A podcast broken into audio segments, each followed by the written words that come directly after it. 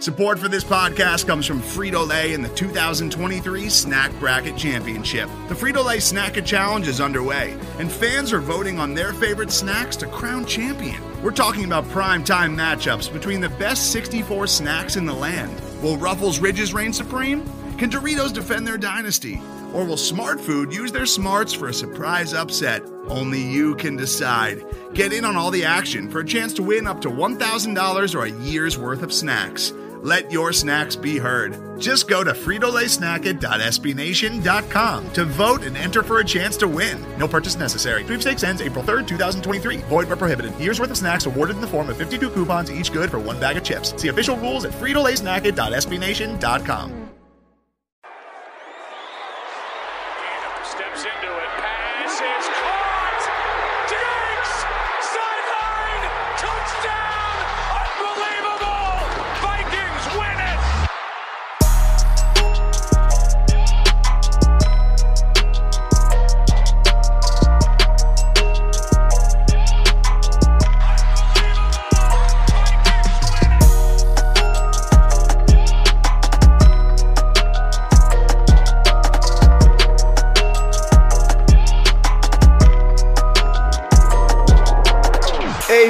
back to the Unbelievable Podcast. I am BJ Reidell, back here with my guy Drew Mahowald, and today we are going to be talking about the Vikings ratings on Madden because that's honestly the biggest football news in Minnesota right now. Um, so what we're gonna do is we're gonna have a fun little game based off of the ratings that have already been released. It's primarily just rookies and the top overall players for each team, um, and we're gonna call it too high or too low. And so we'll go through a handful of these players, and that'll be kind of the meat of the show today. Um, we did get a little bit of closure, it sounds like, on Anthony Harris's franchise tag situation uh, from Courtney Cronin earlier this morning. Um, this is Thursday, by the way, as of this recording. Uh, so we'll talk a little bit about that. Um, hopefully, none of that will change, you know, in a week, but um, we will try to kind of finalize the discussion that we've been having for what three months now on him. And then we'll finish up with uh, Oregon linebacker Troy Dye, the Vikings uh, mid-round rookie um, from this recent April class. So that's the game plan for today. Uh, let's start it off here with Madden. So, first of all, I'm a big Madden guy in general, and I think that's an important kind of thing to establish here before we we um, dive deeper into this because I really like the game of Madden. Now, that being said, I do not get upset about these ratings. I do not buy too much into them. I do not get emotional about these ratings. However, I do have an opinion on all of them, just like I'm sure every single one of you. So, we'll start here with the overall rating for the Vikings, and I took some notes here on the kind of the compilation of news and analysis that we've gotten. Uh, the Vikings' overall rating is an 80, right? So if you're familiar with Madden, that's not bad. Uh, it's not good either. I, Right. That's how much anal- more analysis I can give. It's not great, but it's not bad. So they have an 80 overall offense and 81 overall defense. That doesn't sound terrible if you look kind of at like the history of Vikings ratings. I mean, the T-Jack era was like 76 and below. You know, the Vikings team as a you know as a whole throughout the years has not necessarily been like you know the team you want to pick on Madden, I suppose, unless you're a homer, and I am. So, um, as far as the overall rating goes, the Vikings are ranked 20th in the entire NFL. Now, there are several other teams that have 80 overall ratings, of course. The difference maker, shockingly, is quarterback play. And that's why teams like Oakland somehow and Houston, which was actually kind of a good one, leapfrog the Vikings here. So we'll start this off straight up. Vikings are 80 overall. Is that too high or too low, Drew? Um, it's a number. Now, It's there's number. it's important to note the Vikings did lose a lot of like, you know, highly rated players that you know on the game, right? So like specifically, I think of Everson Griffen. Right. I think of Linval Joseph. I think of Stefon Diggs. So that's a good group of players that is not returning, and then you lose cornerbacks with Rhodes and Waynes that you know on the game are probably like a 78. I don't know what exactly what their ratings would have been or what they are uh, in the 2021 game, but something like that. Um, Now you replace Joseph with a nose tackle that's actually we'll talk about Michael Pierce, but rated pretty highly in this game. Mm-hmm. But at receiver, you have a rookie in there. Yep. And then like Tajae Sharpe, uh, so that's going to drop that significantly. Mm-hmm. Uh, Kirk's rating is not high for you know not as high as I think it should be. Below an then you go- 84. We know that. Right. Yeah, yeah. And then you go to um, you know on the defensive side, you know Anthony Harris is kind of the same way as well. And then on, on cornerback, you know I don't I'm I'm scared to see what some of these ratings are for the Vikings corners because there's very little experience and uh, you know the depth behind Rhodes, Waynes, Alexander last year uh, left a lot to be desired. So that's scary. And I guess I get it. I get the ratings. You know, uh, a team that went 10 and 6 last year loses a lot of key players. Right. Makes a little bit of sense, right? But and again, we're talking about Madden ratings, we're talking about a video game here where it's not that serious, but it kind Right. of is because that's all there is to talk about right now. It- I mean, this is this is a little bit serious because I can totally see why players would take this personally, Oh, Right, they do like that- sure. and they do, yeah. And I mean, and I they get it too because that's part of like, like there are so many football fans that get their knowledge of a particular player about This yeah, guy, based on their Madden rating. That I literally learned schemes and players for like seven years from like 2004 Madden with Michael Vick on the cover to Drew Brees on the cover in like 2011. That's literally where all like 50% of my scheme and player evaluation knowledge came right from Madden and then was directly applied to film watching. What I- is what is a I'm cover even lying. three? The diagram's right there when you pick pick the defensive player. Right? exactly? Yeah, yeah. Or like oh. a scissors concept, or you know any of that type of thing, like the levels concepts. They're all in the playbooks on Madden, and so Right. you can you can this get a basic generation knowledge of that type of of thing. Right. learned football basically from Madden. So like the age group of what like 20 to like 35 ish, basically like they learned football and they learned all of kind of the no name players from Madden. Oh, yeah. You know, Mhm. like guys like Peerless Price, for example. He's a legend because he was so good in Madden with Michael Vick. You know, like players like that. Like I used to get Chad Jackson on my team all the time because he was a 78 overall as a rookie and a great candidate to be rookie of the year.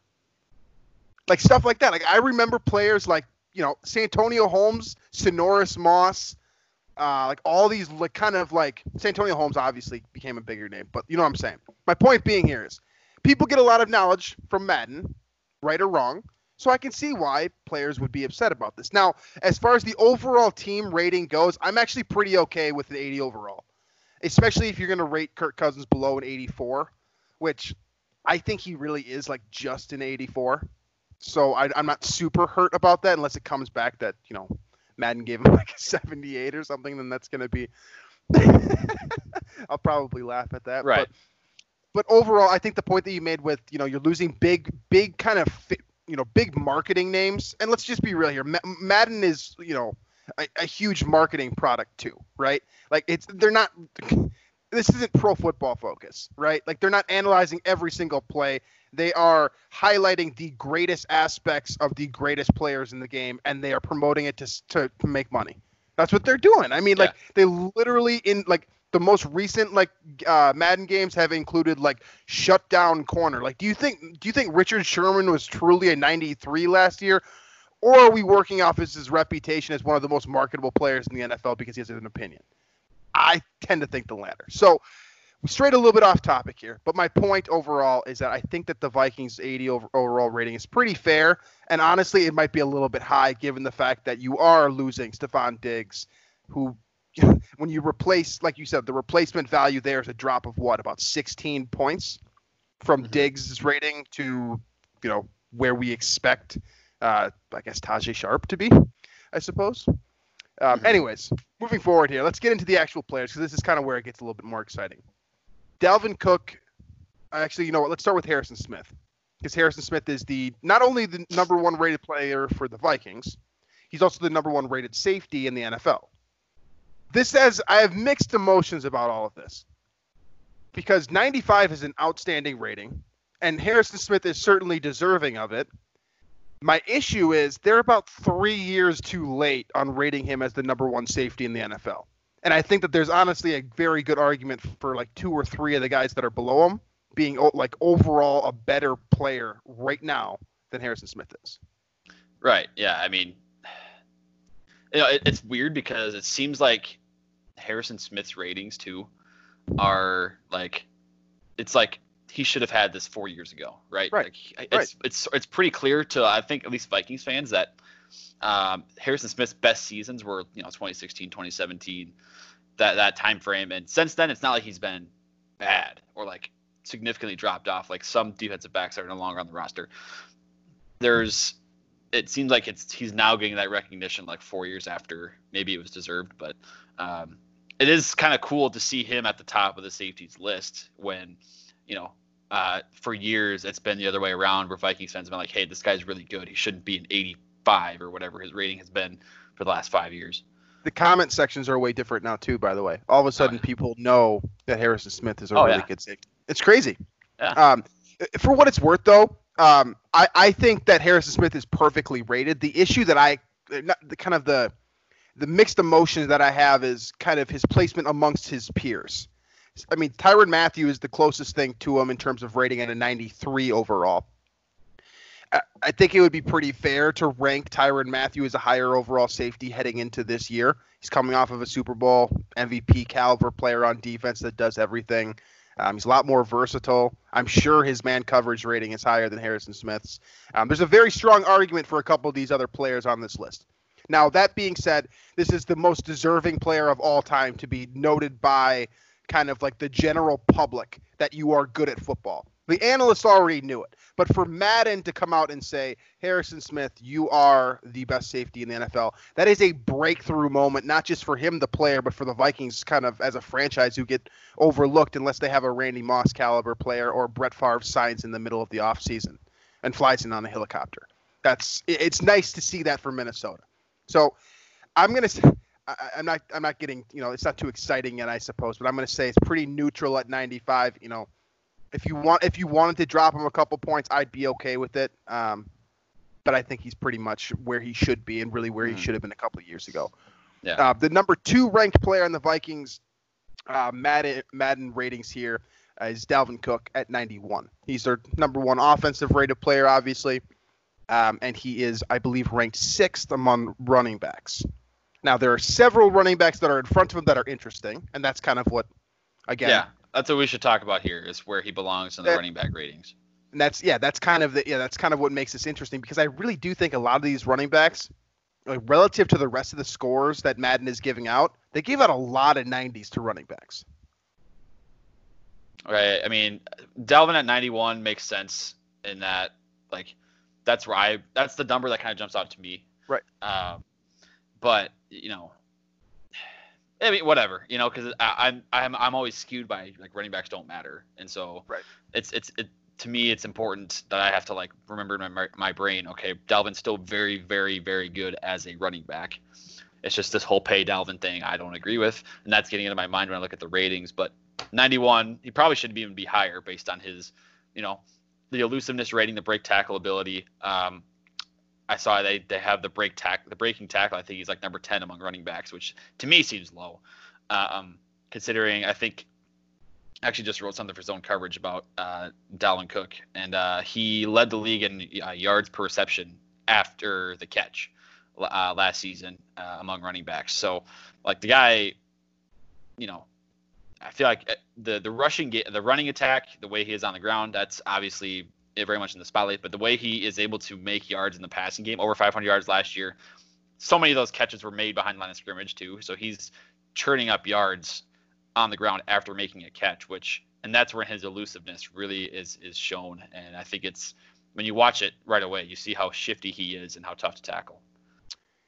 I, I'm with you. I think too low is probably the fair assessment here, um, and that's relative to his peers because Nick Chubb is in front of Dalvin Cook. That's really the one that I have the biggest issue with. Um, in terms of the way that Madden graded these running backs, It- like for example, Derrick Henry in front of Dalvin Cook. I mean, he was the rushing leader last year. I'm cool with that, you know. Uh, and there are several others as well where it's just it's name recognition. Like Christian McCaffrey, of course he's going to be at 99 overall. He just broke like every record in the in the book. He won know? so many people a fantasy championship last year. Like that's Yes. the type of thing too that will play into That Madden matters. ratings, whether we like it or not. Yeah, yeah. Whether we like it or not, that's going to matter in Madden ratings. Uh, and that's part of the reason probably why Kirk is a little bit lower because his numbers dropped off. He didn't have that 4,000 yard season that he's had before. He didn't throw the 30 touchdowns that he's thrown before. Uh, it was a, you know, the offense, and, and part of the reason Cook is rated higher, you know, the offense fed Dalvin Cook more and took away some passing attempts from Kirk Cousins. That's yeah, and that's uh, you know, that's uh, that's kind of it, it's the unfortunate truth about the Madden Madden ratings because there's no perfect system for it. I mean, we'd have a problem with it if, if they were literally doing it based off of Pro Football Focus grades too. Like, eh, there's Yeah. no way to please everyone here. Well, like I, you know, and that's like Michael Thomas is in, in 98, I think. Like that's a perfect example. That guy gets how many targets a game? You know, he's putting up how many catches a game. He had all these numbers last year, but that Saints offense, that wide receiver and tight end, not a ton of options. So Brees and uh, Teddy Bridgewater, when he was in there, were firing at Michael Thomas all game long. His numbers go up, a lot of catches, uh, a lot of slant routes for eight yards, you know, and that adds up quickly and he's 98 overall now. Is he a 98 in terms of pure talent, route running, everything? He's probably in the 90s. Uh, if he gets the same volume as say Stefon Diggs last year, he's not going to be a 98 overall. that seems pretty fair to me. For for the record, it's Saquon Barkley also has a 91, Zeke Elliott at 92, Nick Chubb 92, Derrick Henry 93, and McCaffrey is 99 overall. That's who in front who is in front of Dalvin Cook. Oh, just one more thought on those running back ratings. Saquon Barkley seems low at 91. I, I would agree with that. I think that Nick Chubb is really kind of the inflated. Like if, if you dropped Nick Chubb down to like number six here, like if he was a 90, I'd have a, I'd be a lot more okay with the ratings based off of how last season played out. Despite the fact that Barkley and Elliott had a down year, I mean, who there's no one in their right mind that's going to argue they're neither of those guys are top five running backs. Yeah. I think so. I'm okay with that. It's really the Nick Chubb factor here. Uh, just I just have a hard time believing that Dalvin Cook's not as good as Nick Chubb, straight up. So Yeah. um, I will go too low on Dalvin Cook. Uh, that moves us to probably the most interesting one here. You alluded to it earlier, and that's Michael Pierce, uh, the new nose tackle for the Minnesota Vikings. Now, we've discussed him in the past. Uh, we've gone over his skill set. Uh, we've gone over his quality of play. Uh, we've gone over the scheme that he came from in Baltimore. Um, we've covered this guy pretty heavily, and I think you know the way that we have the conclusions we have drawn is that he is sort of a light version of what Linval Joseph used to be. And that's to me not reflective of his Madden rating, which is a 91 overall and puts him among the very best nose tackles in the NFL. Which now I'm not here to, I'm not saying that Michael Pierce isn't a good player. I'm not saying he's not top 10 as a nose tackle in the NFL and I'm not saying he's not worthy of a high grade at a lot of different individual traits in Madden because he is. He's one of the very very best cloggers you are going to find in the NFL. He is a whole lot of man and that counts for something at nose tackle. But 91 that just seems a little bit too much for me. See, now I, I'm gonna feel like a hypocrite here because straight up, I just don't know a lot about this guy. Uh, I haven't watched a lot of him. I haven't watched a lot of Ravens games, um, especially when I do watch the Ravens, I'm not watching nose tackle closely. So like, I don't, I don't know a lot about how good he is, and I'm kind of, you know, the research I've done since the Vikings signed him, it's all very positive for sure. But like, I don't have my own opinion to base this off of. I'm just looking at what everybody else says and sort of his reputation coming in. So like that's kind of where I'm and it's hypocritical for me to, you know, say for all these years Harrison Smith's rating is too low. He, he's got not getting the love he deserves, blah blah blah. And everybody else doesn't know who he is. Like that's kind of where I am with Pierce right now. And so I, you know, 91 probably is right for him, uh, based on his productivity, based on how effective he is on the field. I just I haven't seen it, and that's not because I haven't. Um, that's literally because I haven't seen it. Like I haven't actually watched it. Like that's it's different than I haven't seen it because I watched Ravens games and I didn't see that impact. So uh, I'm gonna say too low just based on the fact that I don't know enough about. Him. So, one key piece here that can make this rating look really bad in a couple months, and something I don't think that you and I have touched a lot on, I'm sure other shows have, but he's coming from a 3 4 defense, too, in Baltimore, where he was playing next to Brandon Williams, who Mhm. is, you know, one uh, alongside him, one of the most underrated interior defensive linemen in the NFL. So, the scheme change in itself is dangerous. Okay, I understand that you know when you're moving four three to three four as a nose tackle, you're moving about three feet, right? But at the same time, this is an area where Madden can't truly function correctly, Yeah. right? Like they can't adapt Baltimore's scheme to Minnesota's and be like, okay, if you take his Well, and talents the other and directly too, apply we don't know. He could be better in Minnesota's defense. Yes. he could be. We don't know and that. that's what happened with Linval Joseph for what it's worth. I think a lot of us downplayed that move coming from New York, and he ended up being the greatest thing since Kevin Williams. So, yes, this definitely swings both ways, and I think that our kind of our reaction to this is sort of a good reflection of that. You know, sort of a uh, question mark. It's like, yeah, 91. I mean, it's it's one of those where if you're using the Vikings on Madden to play online games, you're like, yeah, 91. I'll take it. yeah, that's your that's the uh, that's the guy you're going to move around with on the defensive line, except for the fact the Vikings have Danielle Hunter, who is the, I think the well we could do let let's do Danielle Hunter first. I mean, he's not next in line in overall rating, but let's do Danielle Hunter next because he is next in line on defense for the Vikings, and he's probably the most controversial rating that I think any Vikings player got this year, at least in my personal opinion. Now, Danielle Hunter rated, rated overall as an 89, which I have a problem immediately just because there's not a nine there to start. I have a I have a problem with that just inherently, just Fastest because. player in the NFL uh, ever to 50 sacks. Um, I mean, what did he rank last year? He was what did he have 14 something sacks last year? pressures Um, always on top of the always what was he tied? I think he and Za'Darius Smith, who another guy who got snubbed from uh, that top 10 list in the 90s, um, were the leaders in, in hurries last year and pressures. Uh, the next I think was Everson Griffen at number three, who's also not up there. So um that's you know it.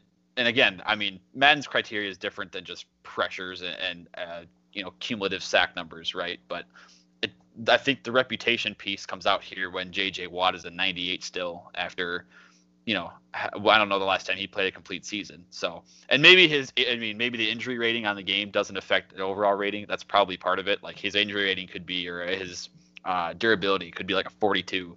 Who knows? Uh, but that doesn't maybe change his actual rating on the field.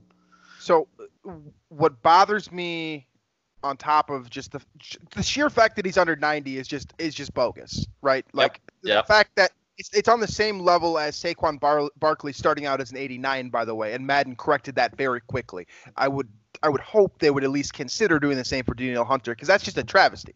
At the very least, he's a 90. At the very least, because he is. I mean, 90 puts you in that elite caliber. He is an elite caliber defensive end. He's an elite caliber 4-3 defensive end. He's an elite caliber pass rusher. And let's just be honest here, this is the most annoying thing to me. If you look at him physically and you try to put traits to him and define numbers for that, how is he not 99 across the board? Straight up, just looking at Danielle Hunter, if you're going to be like his strength, okay, Oh, he's you're on talking par about the individual ratings Yeah. there, yeah. Yeah, like if you look at his strength, I mean, he's top at his position, like percentile wise. If you look at athleticism, I mean, you guys all saw the mock draftable chart, right? The spider chart. It's he's 99th percentile in basically everything. I, I just don't understand. Like, if you're, where are they taking off points for Danielle Hunter? That's what I want to know. I want to see the numbers because they're going to do something stupid and say he has like 43 on awareness, and that's going to drop him down four points. That Madden has been do- doing that type of thing for years. Awareness should literally just be reputation because that is what that Yeah. rating has been used That's the for for. Madden for years. Vikings players have been hurt by that by playing in the Minnesota market, having a more quiet personality. This is Harrison Smith to a T, right? Now it's Anthony Harris. Um, that these guys have more quiet personalities. They don't uh, get their name on ESPN, on SportsCenter, on the highlights, or their clips of highlights don't go as viral on Twitter, you know. But they produce the same level as those other guys, right? Uh, you know, like Danielle Hunter doesn't have the name power of Von Miller, but he's producing the same at the same level, you know, that type of thing. Uh, so, and that's, you know, this isn't the first time we've seen that with the Vikings player. Harrison Smith got his recognition here, uh, just like four or five years after, probably it was deserved. Right. I'm sure we'll get that with Hunter too. The nice thing about Hunter though is he's only like 24, so like he'll still be in his prime the next time he actually gets a, a good rating. I think he was an 89 last year too. So that's kind of like an if you want to find another little piece to like to irk you about this rating, like if you compare his season from 2018 to the season he had last year, and you're like, oh, same player. No, no, no, not the same player. Not, I, I have a lot of problems with the Danielle Hunter rating, and really, this is the only one where I kind of get a little bit passionate about because, I mean, he's not going to speak up for himself. You know, like no, he's a, he doesn't care either, which it's like care. he's not he's not you know super uh into marketing himself, uh, getting his brand out there. Like he's not really about that, which is fine. Like that's totally up to the player. If he wants to be like that, that's fine. I'm not trying to knock him for it, but it's just something that won't be a big deal to him because he just doesn't care. Like he's going to go out on the field, perform, get sacks, uh, Make you know, rattle the other quarterback. Vikings are going to win games because of the way he plays, and may, maybe Madden will notice, maybe they won't. I would still, if I, you know, if I'm playing with the Vikings defense, that's still, I'm, I'm using Danielle Hunter as my kind of my individual control guy for sure. I mean, he's still nasty even if he's only an 89. All right, back to offense here to Adam Thielen at 91, who is tied with Dalvin Cook. I should have said earlier for the number one offensive rating for the Vikings. Um, Thielen, of course, coming off of an injury-plagued season, but previously was one of the most consistent pass catchers in the NFL. And when he was on the field last year, he showcased that same type of consistency. So Thielen gets a bit of this a boost from what we've been complaining about in this reputation department, being that you know he let's just be real here, he wasn't one of the best receivers in the NFL last year. It's a medical problem, obviously. Well, and that's I think it's the JJ Watt thing, right? It Where is. they're If not taking were on the away for having for having an injury plagued season. They're not. That's not a concern. If, if you're if you were hurt last season for a large chunk of the year, they're not penalizing you in the Madden ratings, which is fine. It, it seems as so as if now I haven't looked too deeply into this. It seems as if they're being consistent about that, uh, which is good, right? So, um, that's all. you know, it's- and and Thielen is pass catching ability, uh, contested catches, route running. He is as you know fine tuned as there is uh, in the game at, at some of those things. So he's not quite the um, athlete maybe that some of these other guys are that are near the top there, um, but he's got you know he can put up the big numbers and he will probably with Kirk Cousins as the primary option this year. So I think 91's fair. I would I would have guessed and put him probably in that high 80s rate. I'd probably flip he and Hunter. Uh, I would have said something like that. 88 for Thielen, I think. Yeah, So yeah, I would I wouldn't have put him in the 90s if I was just putting out numbers myself. Uh, but you know, kudos to Madden for not uh, knocking his injury in 2019, I suppose. All right, back to defense then. I'm a I'm going to go too high on Thielen as well. Um, Eric Kendricks is the next one up on our docket here, and this one I'm sure enrages some people, uh, but at the same time, it's also this is a step forward for Madden for me. So Eric Kendricks comes in with an 89 overall rating, which, again, It's too I low. It's too low. it is too low. I agree, and that 89, just that number, it's just it's just kind of rude. You know, like it, like when Eric Kendricks' buddies from high school. You know, I'm sure he still has a, a group of high school buddies that are playing Madden and using Eric Kendricks like just because they're like, oh, dude, that's who I played with in high school. You know, they're like they're going to make fun of him and be like, dude, how how are they going to give you an 89 and not a 90? That's bogus to me. Like he's he's definitely a 90. I don't want I, like I don't like that he has to deal with that because that's not his fault. That's Madden's fault because Eric Kendricks played like the best coverage linebacker in the NFL last year. Luke Kuechly isn't here to water down his rating anymore. Bobby Wagner hasn't been the same player probably two years now. Still very good, but not the same player that he used to be two years ago when they, you know, the Seahawks were the team to beat in the NFC. I, I just don't see why Eric Kendricks couldn't be a little bit higher. I, I don't get it. After coming off of a, a year where he truly deserved Defensive Player of the Year votes, truly, it, it's a snub to me again, and it's a market thing once again. Yeah, nobody covers running backs out of the backfield like Eric Kendricks does. Uh, if there's, I don't know, there's probably not a, a specific, uh, you know, attribute in the game for you know covering running backs, but he would be a 99 for that if there was. Uh, Eric Kendricks should be in the 90s for sure. Uh, and and now, I, I think Madden deserves credit. I hear just for not. Okay, I'm gonna look up the PFF grades, everybody, and just that's the ratings. You know, they're not doing Right. that, which they're doing their own ranking system. That's good. Uh, but I'll say this in general: Kendricks is too low, Hunter's too low. If they were going to base these ratings off of PFF grades, the Vikings would have a much higher team rating. A lot of players would be rated a lot higher too. Uh, interesting how that dynamic is different. Um, and again, I think it does speak to the marketability of certain teams, certain players that the Vikings are at a disadvantage with uh, in these Madden ratings. Yo, when the Oakland Raiders get an 85 overall offense rating with Derek Carr as their quarterback and Henry Ruggs as their number one receiver, Is that I really mean- what happened? yeah, that happened. That's real. That's not good, right? Yeah, see, like that that kind of thing. That's like sort of where you get annoyed, right? Because you pick a team that has, you know, great face value, great marketability. I mean, the black hole. They move into Vegas. I mean, it, it just seems like a money grab to me with Oakland. And I'm sure there's a you know there's a Raider fan that's probably pissed and thinking like no no no. But come on, let's be real here. You're the, like, that's ridiculous. And some of this stuff is dumb. And if you want to use your PFF like kind of comparison, right? Like if you just pulled all the numbers. Now, PFF has its own algorithm, right? But they also do a lot of charting, which is objective. And that charting, coverage charts, missed tackles, uh, pursuit angle, that type of objective, advanced statistical information also says that Eric Kendricks, and we'll get to this guy too, Anthony Harris, Harrison Yeah. Smith, Danielle Hunter, all of those guys are among the very tip top of their peers based on their performance from last season, which is what Madden grades are supposed to be about, right? So this one is this one is suspect as well.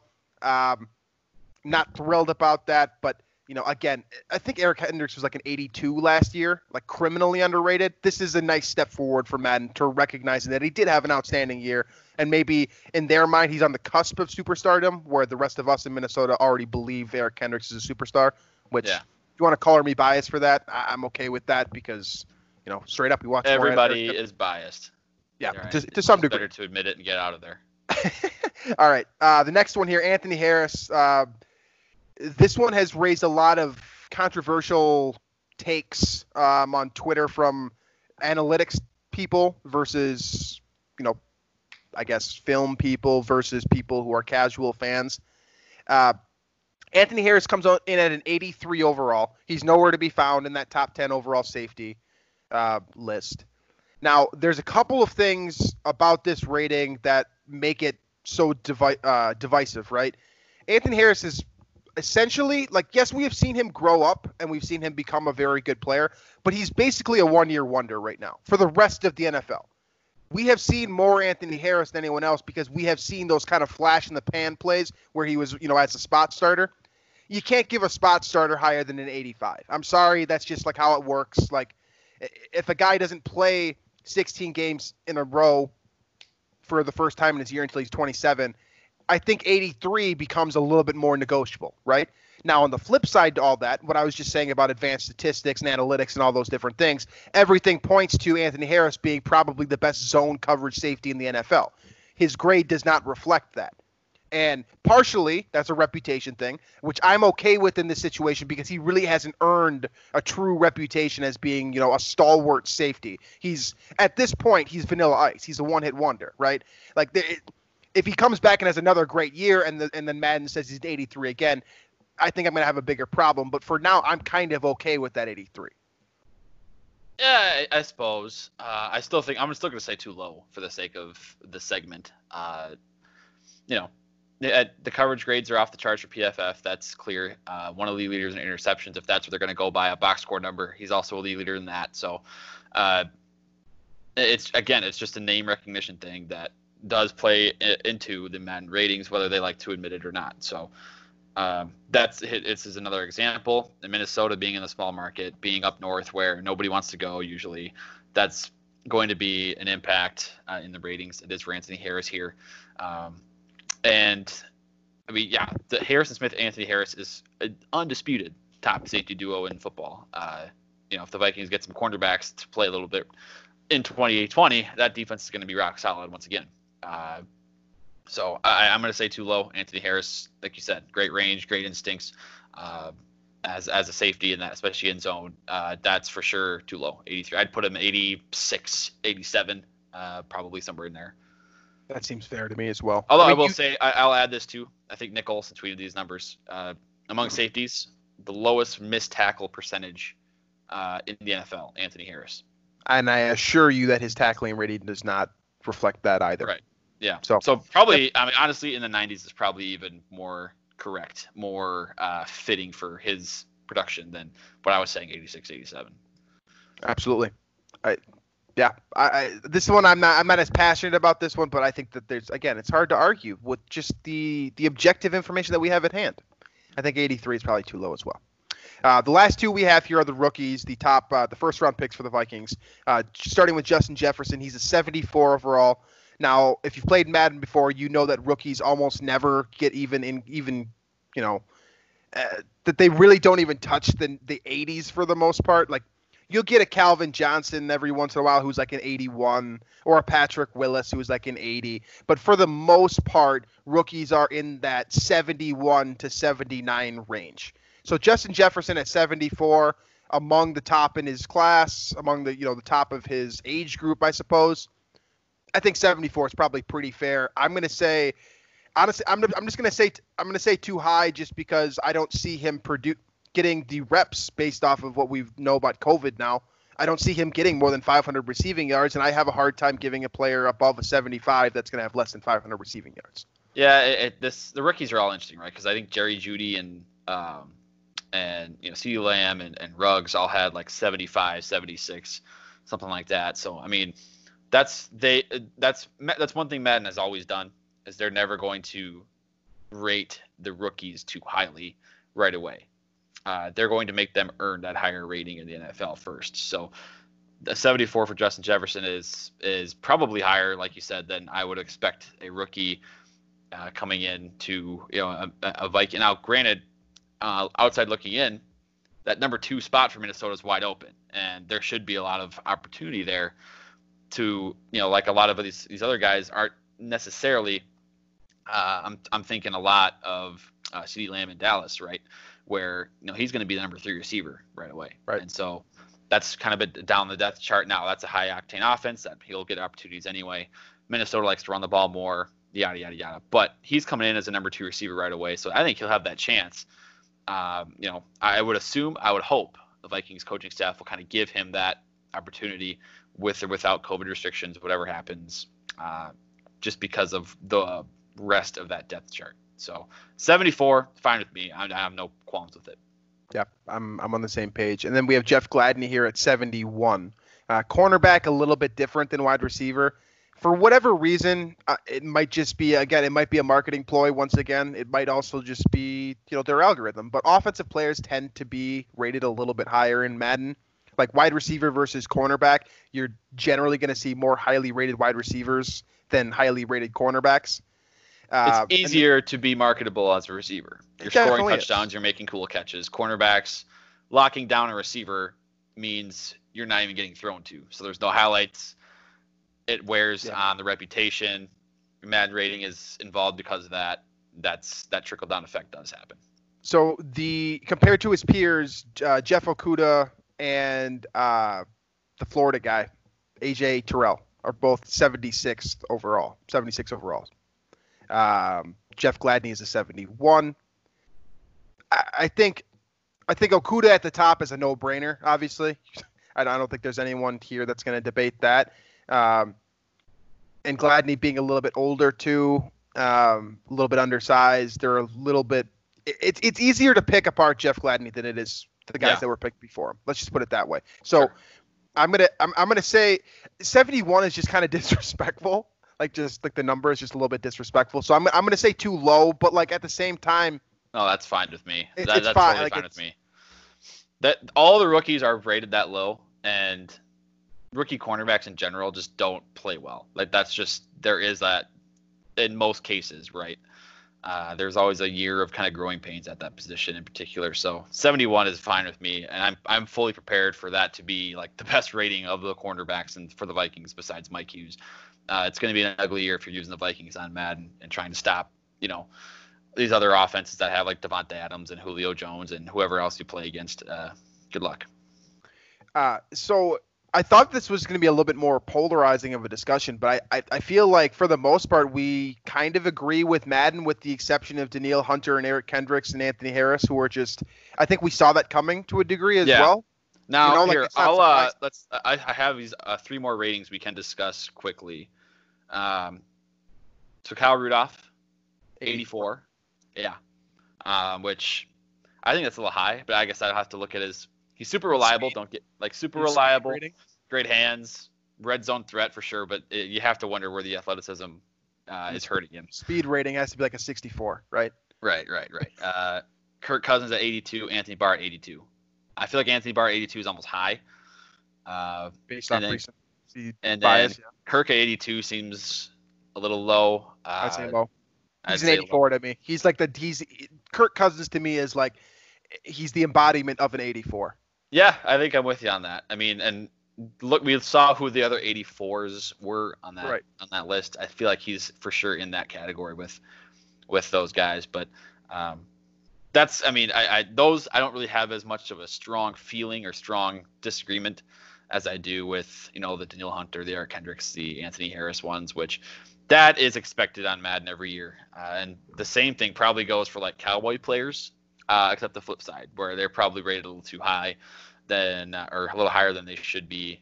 Um, so it, it it is it is it does matter. You know, I'm sure these, you know, when, when EA Sports or when Madden uh, creators and these ratings, I don't know if they have a rating uh, system.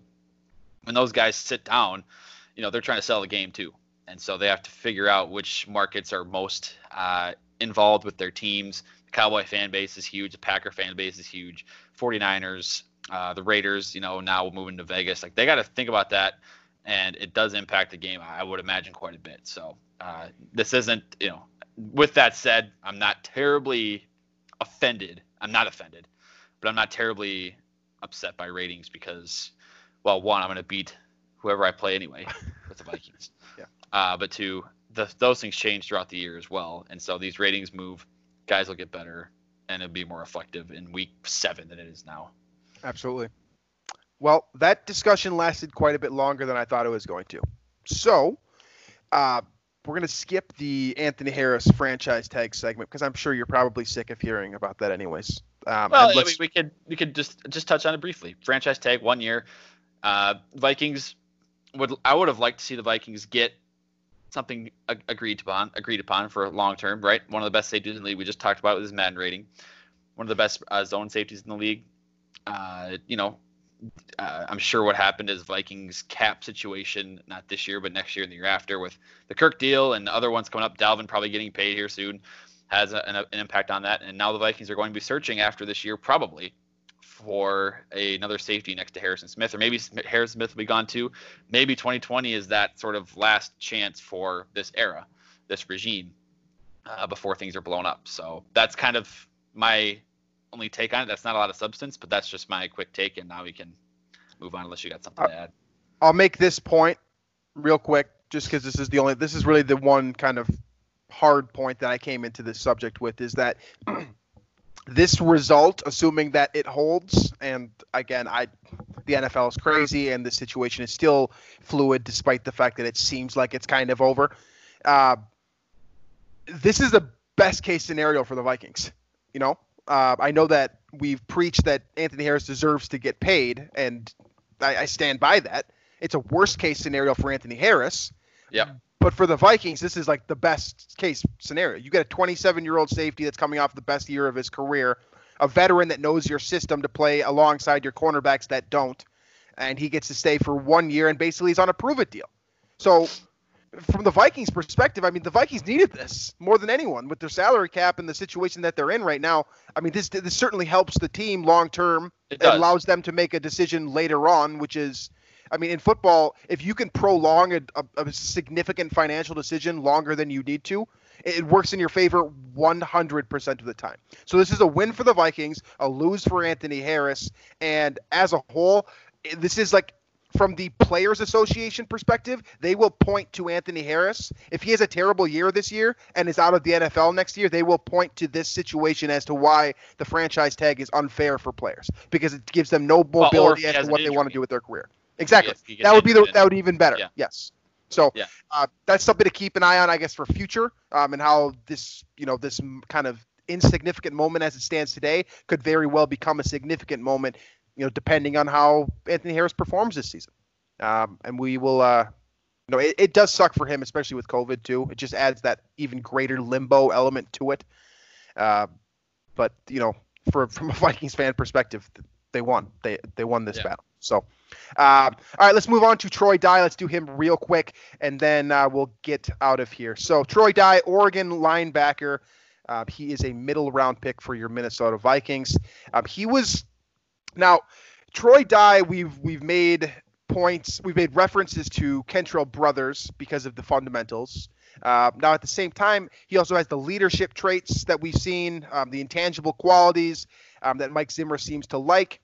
But the difference between Troy Dye and maybe you know a different mid-round player is that it's not just intangibles with him. Like those are great. Don't get me wrong. We could talk for the rest of the show about Troy Dye's intangibles, but there's very, very real potential for his athleticism and kind of his um, those intangible traits to translate directly to the field because he does have that. Uh, he doesn't have as low of a ceiling as say a Kentrell Brothers would uh, coming into the league because he's not undersized and he's not slow. Uh, but he does have those great instincts, like Eric Kendricks had coming out. Something that you know, I, I see when I see Troy Dye. I think a lot about the situation that Eric Kendricks was brought into because he was undersized. Um, he was a second round pick when he probably should have been a first round pick. Troy Dye could have easily been a second or third round guy.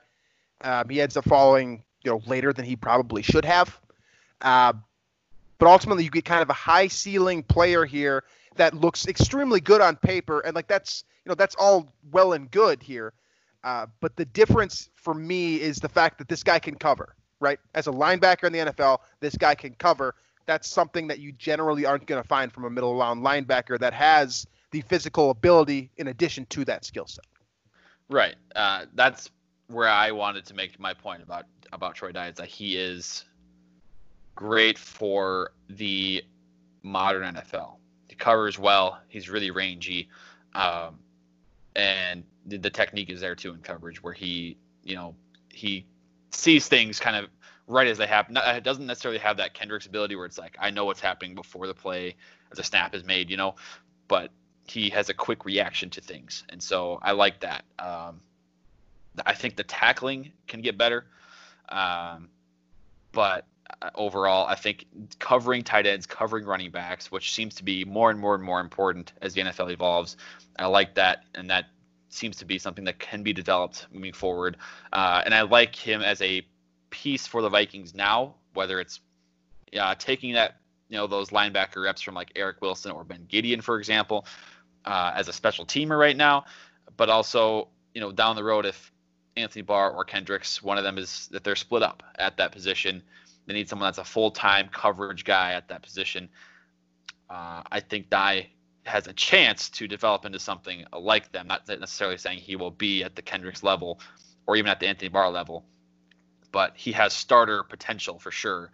Just because of the template of linebacker that he is coming into the league, coverage guy. He's still he's lengthy and rangy. Um, that's the template that you need uh, to you know really have job security at linebacker right now. Now I'm going to refer to my my guy Jordan Reid here for a little bit more clarity as to you know kind of the the question marks for Troy Dye. Now, what we've been doing throughout this segment of looking at these prospects is not just looking at the strengths and you know how they could have an impact, but also how they could be busts as well. And as we get you know closer to the middle of the middle rounds, I mean the definition of bust obviously changes. So for Troy Dye, like this seems like a very high upside pick, but there are a couple of things about him, and this is my favorite line from Jordan Reid's draft guide. And well, I shouldn't say my favorite line. I think it's the most accurate line, and I think it's the scariest thing about Troy Dye. And it says more of a reactionary type of linebacker instead of an anticipate and chase linebacker. So that's something that is very, very difficult at the NFL level if you couldn't do that at the college level, right? I was just talking about how great Eric Kendricks was with his instincts at UCLA, and that's how he was able to overcome some of the, uh, you know, the physical stature issues and, uh, you know, I, I, don't know. I honestly, I, I find I found Eric Kendricks' college film flawless, so I'm I'm fine, having a difficult time pointing out something wrong with them. But now with Dye, the the difference between being a reactionary guy and an anticipate guy could just be sitting in the film room. It could be as simple as that, right? At the same time, he could very easily be a, someone who just can't learn the scheme and just if you're never able to anticipate what's going to happen, you are never going to make it in the NFL as a linebacker. It's never going to happen for you if you can't anticipate the play and so that is a glaring red flag. It's on it's on the same par for me as Jeff, Justin Jefferson with his you know inconsistency excuse me inconsistency getting off the line of scrimmage. It's on the same par with that. Where it can this one trait could ruin his entire career, basically before it even gets started. because it doesn't matter how great, how gifted you are athletically. It doesn't matter how long your arms are. If you don't know where to be and you can't find your spot when the ball is in motion, it's not going to happen for you. It just doesn't matter. None of that stuff matters if you can't anticipate the play. Period. Yeah, I mean that's especially at linebacker, right? So that, that's what I said. You know, he's he he he reacts to it as it happens in time, but I think picking up on things, you know, pre-snap is the next step for Troy Dye in that development. So, but I I do like uh, I do like the pick. I think there's uh, I think the fourth round spot is a little bit it's a great value for someone of his uh, his ability, his skill set. So uh, I do like what he brings. I'd like the competition that he brings to Eric Wilson and Ben Gedeon. Um, and then I also think the long term potential of a guy that can cover and be a starter for Mike Zimmer. Uh, I like that as well. So uh, a solid pick, a solid. Uh, yeah, that's it's it's a pretty safe pick, honestly, in the fourth round. You Very don't get much safer pick. than you don't get something safer than uh, than what Troy Dye brings in the fourth round.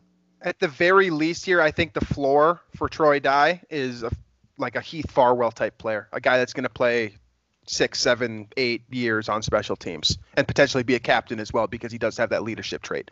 So, you know, if you're getting that in the fourth round, I know it doesn't sound like that much, you know, a career special teamer, but that's a pretty damn good career for a guy in the fourth round. Let's just be real here. If you're getting spe- if you're getting guys that are playing for your team for eight years at any position, that's going to be a good thing. So this is regardless of how you want to swing this one, and I'm trying I'm, I'm trying to find things wrong with this guy. You know, in, in my opinion, it's a great value pick, just like Drew said. But there are issues and there are concerns, and we should consider it a good thing that I have to force myself to find answers to why a fourth round pick might be a bust in the NFL. That should be considered a good thing here. Yeah. Um, for Troy Dye and his experience too. A guy that played a ton of games. I think he played. What is it here? 47 games as a starter in collegiate football. I mean, I like that. That sounds yeah. good to me. That does sound very good to me. So yeah, I like that too. Um, it's kind of a, a rapid analysis of Troy. I don't really have any more hot takes on that player, to be honest with you. The one thing really is just that the instincts with him, uh, and if he can figure that out, I mean, he could be an impact player immediately. That's that's a difference maker for his for for uh, his type of style of play, um, and the type of player that you know we saw at Oregon if you turn on his film, there are a lot of things that you will like about Troy Dye, and there's going to be a lot of moments where you're like, I don't know how this guy slipped as far as he did. So, more good than bad with this player. That's the ultimate conclusion for him. Um, and hopefully, you know, he will get that opportunity given that it's Ben Gedeon and Eric Wilson standing in front of him. And at least one of those guys has no business stepping on the field anymore with Troy Dye in purple and gold. And it names it his name is Ben Gedeon. Just, you know, period. So his name rhymes with Gen Bedian. I was gonna make that joke, but I, I couldn't think of. I, couldn't I, I stumbled there. I'm stumbling to the finish here. So, anyways, that is the end of the show. Um, high, you know, heavy heavy Madden show today. Uh, we will uh, definitely get back into you know more football news when more football news becomes a thing. But um, until then. Uh, we will continue with our analysis of the Vikings prospects. We will be getting deeper and deeper into uh, you know, we're going to be getting into like Harrison Hand pretty soon here. So, uh, it. I can tell you, I have watched zero minutes and zero seconds of Harrison Hand. So, we will uh, we will come pre- we'll come prepared, uh, but you know where we stand right now. So uh, that should be a fun discussion in the future, and hopefully the Vikings will give us a little bit more to talk about. Um, but yeah, so thank you for listening. As always, you can find us on iTunes, Stitcher, Google Play, Spotify, YouTube. Uh, Climb the Pocket Network, make sure to check that out. And we are on the Daily, Daily Norseman as well. Uh, you can leave a comment in the comment section. Let us know what you thought about the Minnesota Vikings uh, Madden ratings and what you thought about our opinions as well, because I like to I like to read that stuff. So, uh, thank you for listening as always, and we will catch you next week.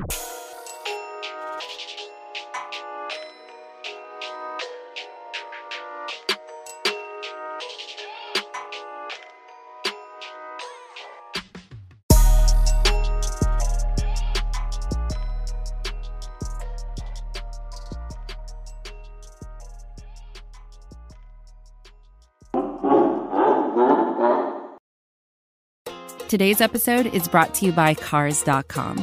With over 2 million vehicles and 50,000 more added every day, Cars.com will match you with the perfect car for you, your budget, your life, your style. And if you're ready to say goodbye to your current car, Cars.com will get you an instant offer to cash it in. Just start by entering your license plate and get matched with a local dealer who will write you the check. So whether you're looking to buy or sell, just go to Cars.com. It's magical. Most of the time, we talk about tech in terms of a handful of gigantic companies like Google, Meta, and Apple. But some of the most interesting stuff we find online is the product of a single person. When you're working on your own, I think there's this beauty of being able to come up with an idea and then implement it then in that moment. You don't have to have permission from someone else, there's no red tape.